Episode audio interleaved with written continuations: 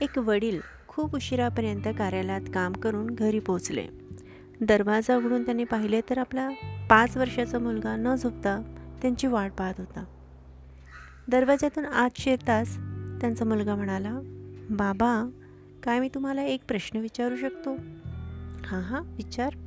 काय झाले बाबा त्याला म्हणाले. मुलगा म्हणाला बाबा तुम्ही एका तासामध्ये किती पैसे कमावता? याच्याशी तुला काय घेणे देणे? असे बिनकामाचे प्रश्न का विचारतोयस मला? असे रागात बाबाने त्याला खडसावले. मुलगा म्हणाला बाबा मला प्लीज सांगा ना तुम्ही एका तासामध्ये किती पैसे कमवता? बाबा मुलाकडे रागात पाहून म्हणाले शंभर रुपये. अच्छा. मुलगा मान खाली घालून म्हणाला बाबा काय तुम्ही मला पन्नास रुपये उधार देऊ शकता का? हे ऐकताच बाबा रागावले आणि म्हणाले म्हणूनच तुम्हाला मगाशी बिनकामाचे प्रश्न विचारलास की मी एका तासामध्ये किती पैसे कमावतो? कारण माझ्याकडून उधार पैसे घेऊन तू ज्याची गरज नाही अशी एखादी वस्तू किंवा एखादं बिनकामाचं खेळणं घेऊन येशील. ते काही नाही. तुला अजिबात एकही पैसा मिळणार नाही. गपचूप आपल्या खोळीत जा आणि झोप. आणि विचार कर की तू किती स्वार्थी आहेस. मी दिवस रात्र मेहनत करतोय आणि तू आहेस की कोणत्याही बिनकामाच्या गोष्टीमध्ये पैसे वाया घालवतोयस? बाबा अजूनही रागात होते.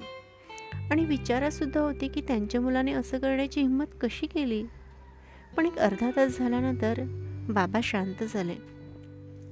आणि विचार करू लागले की त्यांच्या मुलाने खरंच कोणत्या तरी महत्त्वाच्या कामासाठी पैसे मागितले असतील का? कारण याआधी त्याने अशा प्रकारे कधीच पैसे मागितले नव्हते. बाबा उठून त्यांच्या मुलाच्या खोलीमध्ये गेले आणि मुलाला म्हणाले तुझी झोप झाली का? नाही बाबा असं उत्तर मुलाने दिले. बाबा म्हणाले उगीच मी तुला ओरडलो कारण दिवसभर काम करून मी खूप दमलो होतो. मला माफ कर हं? हे घे तुझे पन्नास रुपये. असं बोलत त्या व्यक्तीने बाबांनी त्यांच्या मुलाच्या हातावर पन्नास रुपयाची नोट ठेवली. धन्यवाद बाबा मुलगा पैसे घेत खुश होऊन म्हणाला आणि ताडकन उठून आपल्या कपाटाच्या दिशेने गेला. कपाटातून त्याने खूप शिक्के काढले आणि मोजू लागला. ते पाहून बाबा खूप रागवले आणि म्हणाले जर तुझ्याकडे अगोदरच इतके पैसे होते तर तू माझ्याकडून का मागितलेस? मुलगा बाबांना म्हणाला माझ्याकडे पैसे कमी होते पण आता पूर्ण आहेत. बाबा आता माझ्याकडे शंभर रुपये आहेत. कारण मी तुमचा एक तास विकत घेऊ शकतो का? बाबा प्लीज तुम्ही हे पैसे घ्या. आणि उद्या घरी लवकर या. मला तुमच्याबरोबर जेवण करायचं आहे.